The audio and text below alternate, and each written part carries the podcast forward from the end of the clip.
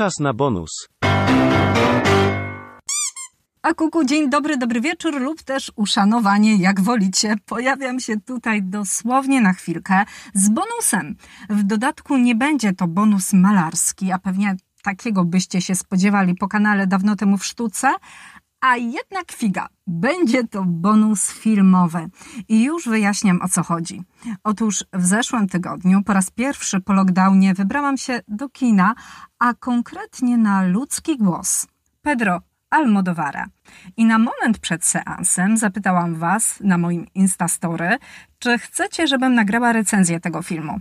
Wyobraźcie sobie, że wszystkie wasze głosy, które oddaliście w tej ankiecie, wręcz 100% głosów, to były głosy na tak. Swoją drogą, wiecie, jakie to jest mega miłe. Jakie to jest miłe, kiedy dostaję od Was komentarze, kiedy dostaję od Was wiadomości, a zwłaszcza miłe jest to, kiedy zaczynamy ze sobą rozmawiać. Tak po prostu, o sztuce. Dlatego, skoro powiedzieliście mi, że chcecie recenzję, no to proszę bardzo. Jestem tu po to, żeby opowiedzieć Wam o tym, co zobaczyłam na srebrnym ekranie. A zobaczyłam cudo.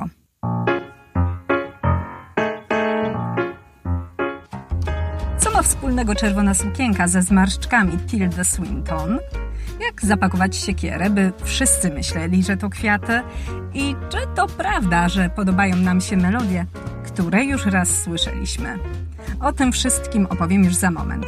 Nazywam się Agnieszka Kijas i jestem krytykiem sztuki, a wysłuchacie bonusowej recenzji filmu Ludzki Głos. Wyjątkowo na dawno temu w sztuce. Toż to igraszka. Miniaturka. Ledwie ułamek. Bo jeżeli popatrzymy sobie na ludzki głos z punktu widzenia dwugodzinnego filmu, czym jest pół godziny? Pół godziny, które spędzamy z jedną aktorką, Tildą Swinton, i jednym reżyserem, Pedro Almodovarem. I kiedy siedziałam w kinie, kiedy już zgasły światła, kiedy skończyły się te nieszczęsne, męczące reklamy, to od razu trafiłam na plan filmowy, za kulisy produkcji, do surowego studia nagrań. Jaka była moja pierwsza myśl? Wow! Jaka suknia! Ciekawe, jakby to było mieć taką suknię, wiecie, taką z taką dużą, bogatą, czerwoną.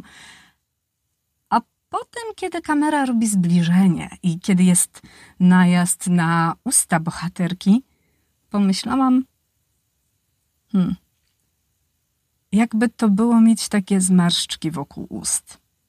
Coś przemija. Tak. To jest film o przemijaniu. Tu coś się kończy i to dosłownie kończy się na samym początku.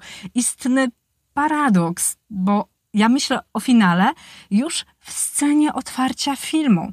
A potem reżyser, jak gdyby nigdy nic, bierze mnie za rękę i prowadzi do sklepu z artykułami żelaznymi, gdzie sprzedawane są różnego rodzaju narzędzia. Część z łatwością mogę nazwać, bo znaleźć tam możemy choćby śrubokręty, jakieś młotki, jakieś kombinerki, jakieś klucze, ale są tam też takie sprzęty, których nazw z pewnością nie wymienię, ale wiem, że one wszystkie służą do czegoś, są użyteczne, jak choćby siekiera. Tak, siekiera jest użyteczna, a tam jest bardzo dużo siekier, cała ściana w siekierach. Jedną z nich wybiera nasza bohaterka, grana przez Tildę Swinton, a potem z tą siekierą podchodzi do lady, kładzie ją na blacie i mówi do sprzedawcy, że tak, że ona chce ją kupić. Wtedy dzieje się coś niesamowitego, niesamowitego dla mnie z punktu widzenia estetyki, a także pewnego kontrastu.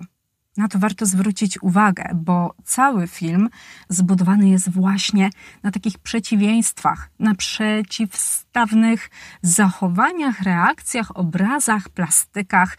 I tu właśnie do tego dochodzi, bo kiedy siekiera ląduje na ladzie, to sprzedawca pakuje ją w szary pakowny papier. ale on to robi z ogromnym namaszczeniem, jakby pakował najdroższy prezent. Robi to tak ostrożnie, jakby pakował kwiaty, które zaraz zamierza wręczyć swojej ukochanej. No to jest po prostu piękne. Piękna scena. Ale to nie są kwiaty. To jest siekiera. Siekiera, którą Tilda wrzuca do swojej wielkiej torebki i idzie. Po prostu wychodzi. A wszystko, wszystko, co się dzieje potem, to już jest scenariusz sztuki Żana Cocteau. Oczywiście w luźnej interpretacji, bo Almodowar nigdy nie robi interpretacji dosłownych, wiernych, jeden do jednego. On wręcz słynie z tego, że niewiernie interpretuje. I w tym momencie za to dla niego duży plus. Na plus jest też pies. To drugi aktor na planie, ale broń Boże, nie bohater drugiego planu. On ma tu mega ważną rolę do odegrania.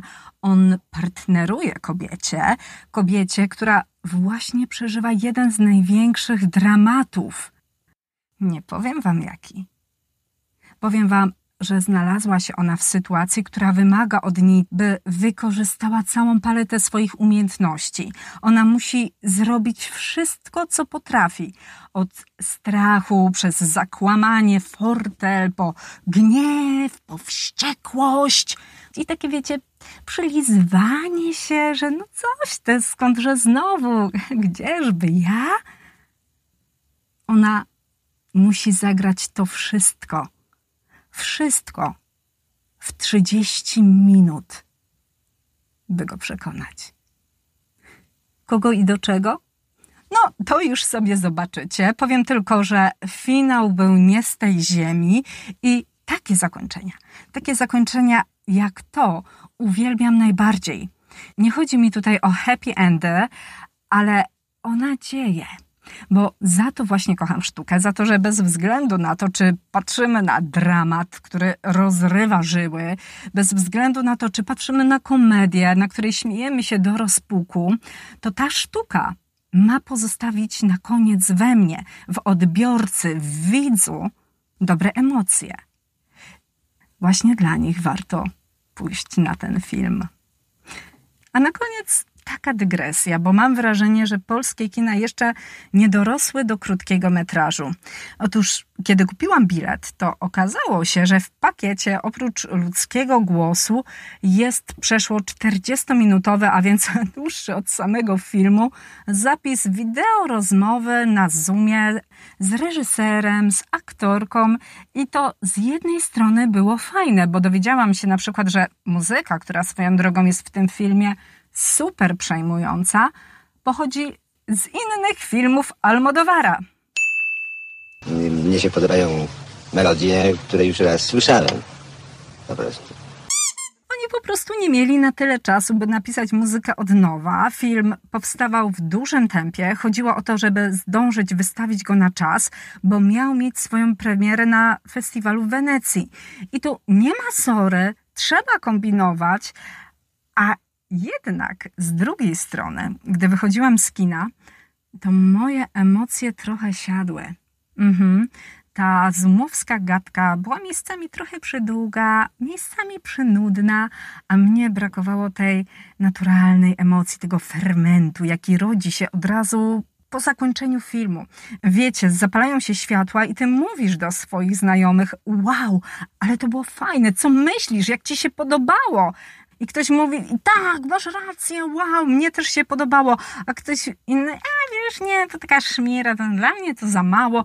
I możecie porozmawiać, wymienić się tymi wrażeniami na gorąco. Wszystko się tak w was kotuje. To jest ten moment, którego nic nie powinno zakłócić. Ludzki głos najgłośniej wybrzmiewa w ciągu 30 minut. I tu nie trzeba nic więcej żadnych bonusów. Polecam. A niebawem, myślę, że w połowie czerwca na kanale pojawi się kolejny malarski, typowo malarski podcast, czyli długo wyczekiwana druga część opowieści o Witkacym.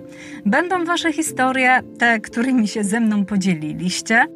No bo uważał niektóre kobiety za wampiry. No i właśnie tak postrzegał Annę. Annie się to nie podobało, kazała zamalować te ząbki. No i po wielu, wielu latach e, ten obraz został skradziony. Będzie też wizyta w pracowni Tomka Węklara, który wyrzeźbił głowę Witkacego, a także rzeźbę na grobie asymetrycznej damy. Kojarzysz coś może, co mógłbyś zacytować? A albo pewnie, nie no pewnie. To Dajesz. nie jest to przyjemność duża, wciąż ma- malować portret stróża i to taki marny zysk, zgłębiać wciąż ten głupi pysk. A także będzie coś jeszcze. Nie chcę powiedzieć co, bo to ma być niespodzianka, ale ja się mega cieszę, że to coś pojawi się także w kolejnym odcinku podcastu. Śledźcie mnie na Insta, śledźcie mnie na FB, słuchajcie na Spotify, Anchor i w ogóle na wszystkich innych streamingowych możliwych platformach, na których jestem i niech sztuka będzie z Wami. Do usłyszenia. Mówiła dla Was Agnieszka Kijas, krytyk z sercem do sztuki. Pa, pa!